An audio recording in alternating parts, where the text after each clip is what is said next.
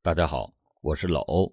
相同的案件，不同的演绎，欢迎收听老欧讲大案。这一天深夜，有一个女孩正在睡觉，谁料下一秒就被人一刀割喉。女孩随即条件反射般的捂住了鲜血直流的脖子，夺门而逃。她跌跌撞撞的冲出了房子，拼尽了最后的一点力气。报警之后，便倒在了院内的草坪上。警方赶到以后，发现女孩还有微弱的呼吸，于是连忙送往医院去医治。而更令人震惊的是，她的父母全部被杀死在家中，屋内多处血迹。男主人被人连捅了多刀，惨死在书房中；女主人则死在了卧室的床上。随后，经过询问邻居，得知这户的男主人叫陈星海，女主人叫曾真，而那个女孩叫陈娇蕊，是这家的养女。法医经过初步的尸检，发现曾真的身上并没有任何的刀伤，只有手臂留下了几道捏痕，而且在死前有过尿失禁，看来。是受到了一定程度的刺激。床头还放着一盒安眠药，具体的死因还不好判断。而在他的床边则掉落着一个密封的塑料袋。随后，警员们就带回去检测。另一边，警员们初步对现场勘测完，发现保险箱有被撬过的痕迹，因此，刑警队长。就推断这起案件应该是入室抢劫杀人案。在警局内，法医经过详细的尸检，确认了陈星海的身上一共被捅了十刀，是同一把匕首造成的。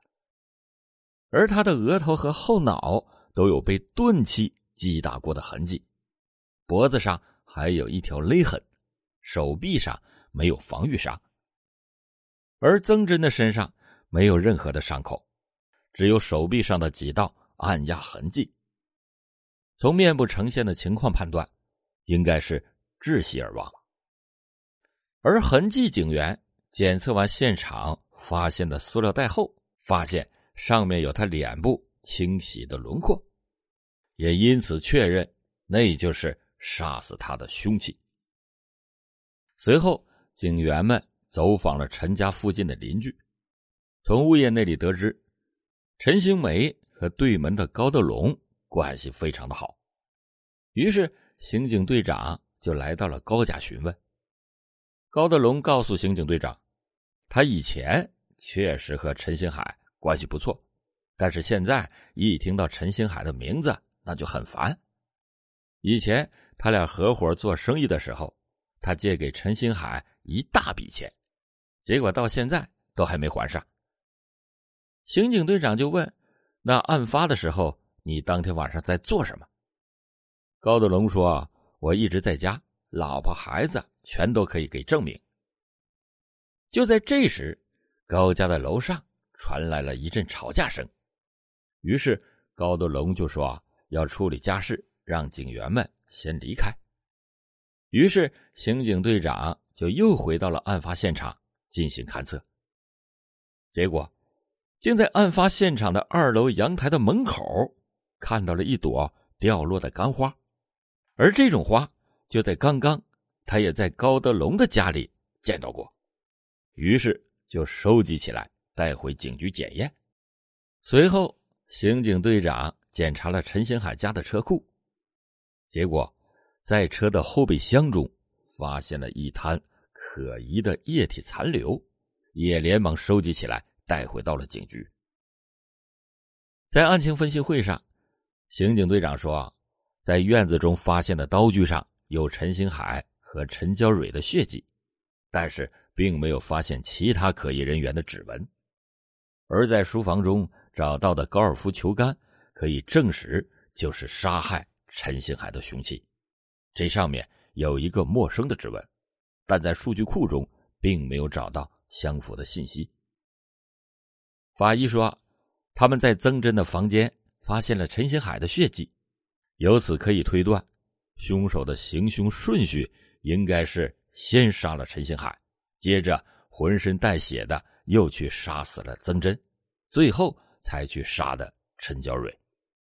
而他们经过尸检也发现，陈新海身中十几刀，每一刀都很深。由此可见，凶手的力气很大，当时精神亢奋。法医就怀疑凶手可能有某种精神疾病。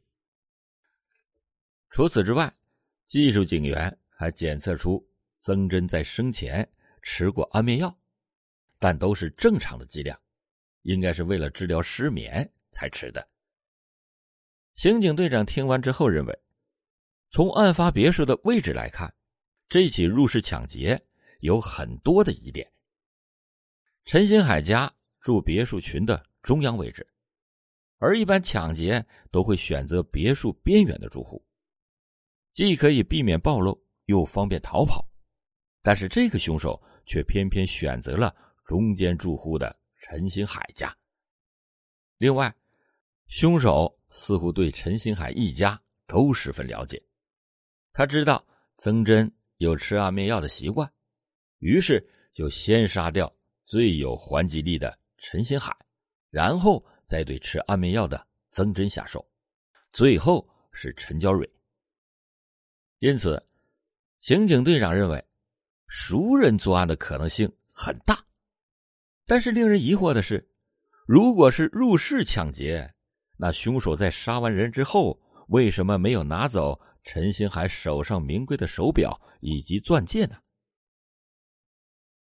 如果这是一场蓄谋已久的计划，那凶手又怎么会用死者家的刀以及高尔夫球杆作为杀人的工具，而不是自己提前准备好作案工具呢？此时，一名警员说：“陈新海名下有两辆车。”但是目前车库只有一辆，而经过调查，另一辆正在二手交易市场售卖。于是警员就立即的前往调查。谁料到这里的老板告诉警员，陈星海欠他不少钱，前几天他向陈星海讨债，结果陈星海还不上，就把车暂时抵押给他了。当他听到陈星海的死讯时，也很是震惊，并且一度担心自己的钱要不回来了。如此看来，这个人并不是凶手。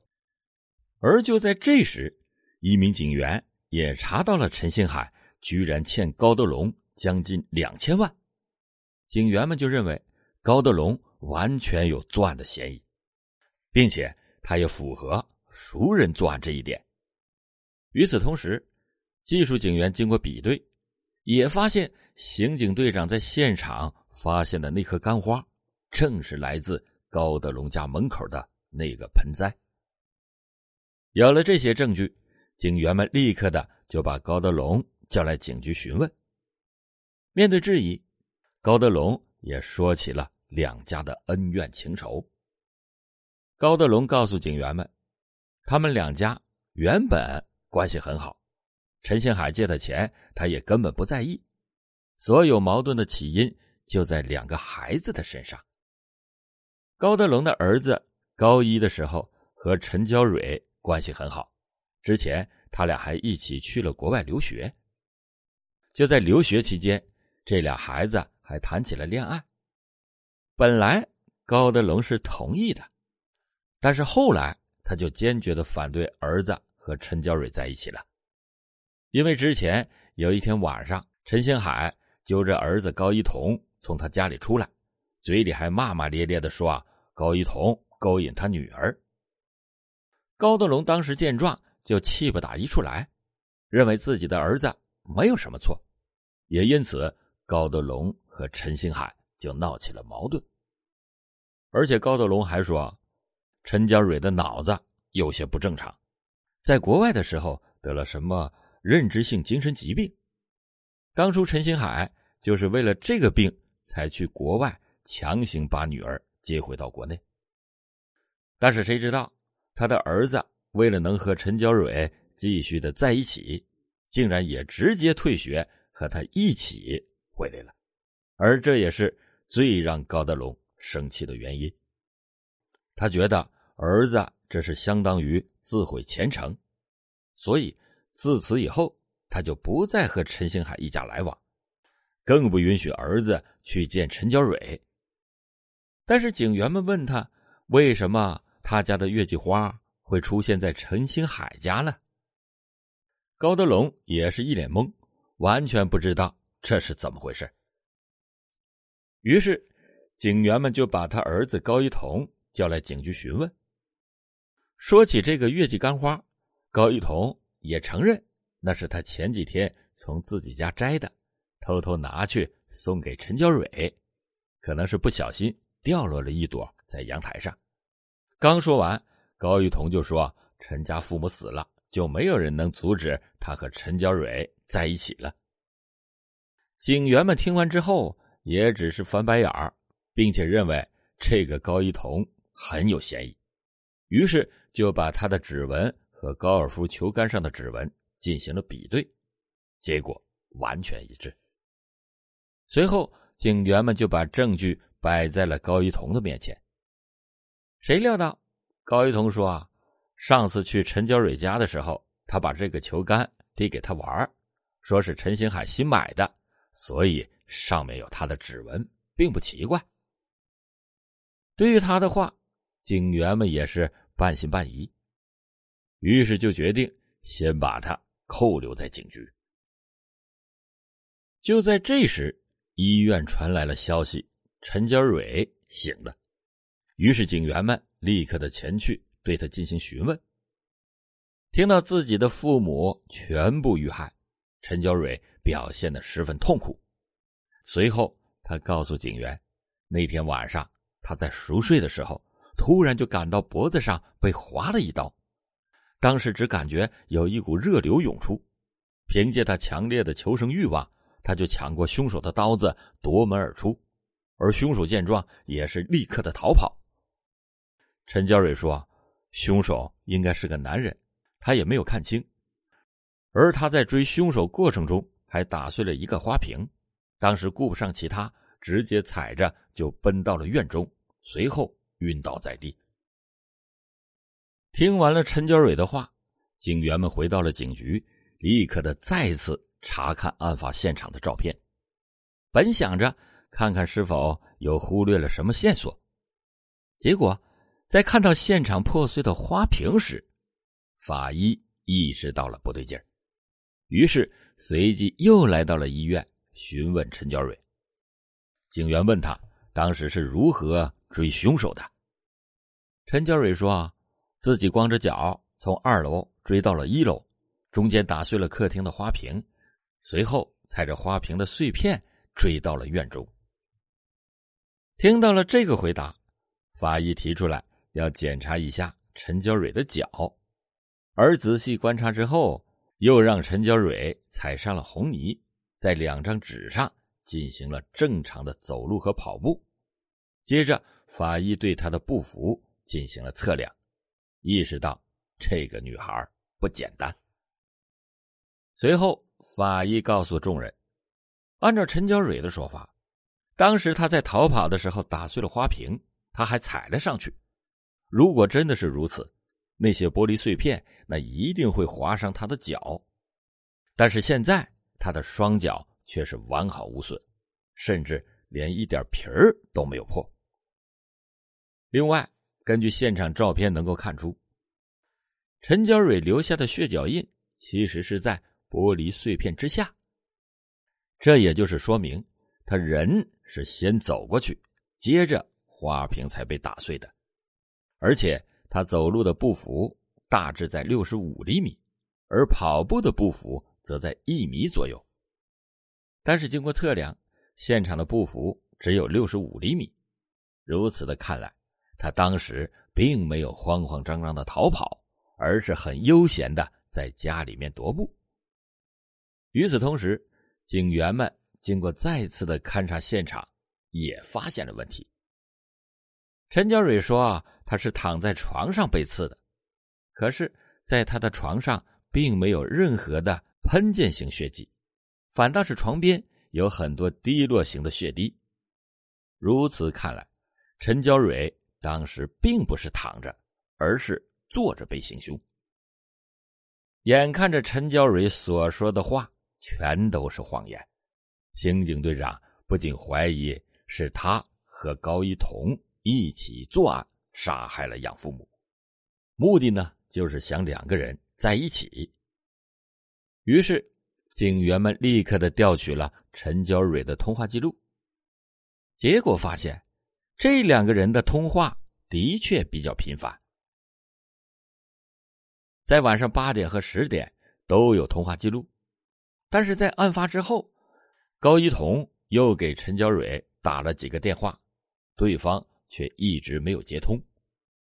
而看了通话记录，刑警队长也注意到了一个叫刘芝芝的和陈娇蕊通话比较频繁，并且在案发的那天晚上，陈娇蕊和刘芝芝通了两次电话，但是每次。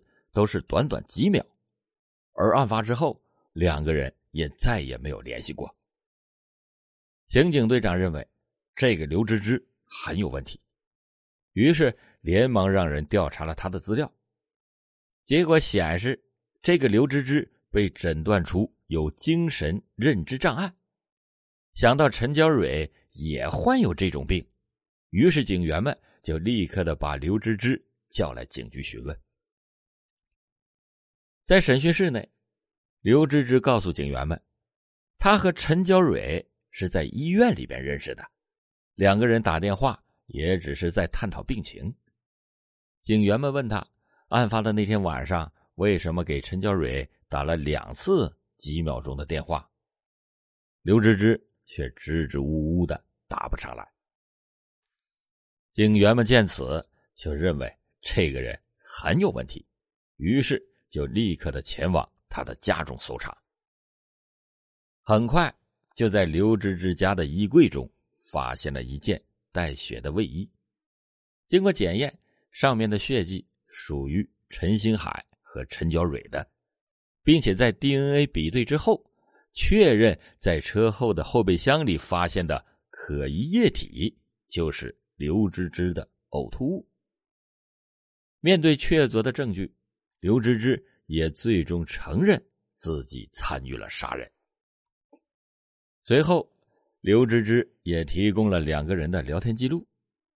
谁料到，这里面的内容竟让警员们也感到不寒而栗。原来，这两个患有精神疾病的女孩行为呢都非常的过分，他们好像都很仇视自己的父母。而两个人日常的聊天也都是关于如何整蛊父母的，甚至最后陈娇蕊还提出了杀人这种主意。在警局内，面对着证据，陈娇蕊开始甩锅。他说：“啊，是刘芝芝策划了这所有的一切，杀害了他的父母。”眼看着陈娇蕊不老实交代，法医也说出了他养父。陈星海的死因，法医说，陈星海是在书房中遇害的，而那里的桌椅是面向着门的，所以凶手如果进入，他一定能够看见。但是凶手拿着电源线绕到他背后勒住他的脖子，但是凶手是拿着电源线绕到了他背后勒住了他的脖子，这一点就充分的说明。当时动手的人与陈星海十分亲近，同时，陈星海的胸腹部还被刀刺伤，这不是一个人可以完成的动作，所以应该是两人协同作案，而且只有陈娇蕊知道养母有吃安眠药的习惯。另外，在陈娇蕊的卧室洗手池内，警员们还发现了大量被冲洗过的血迹。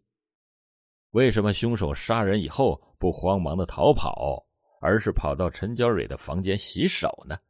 这也说明凶手就是他自己。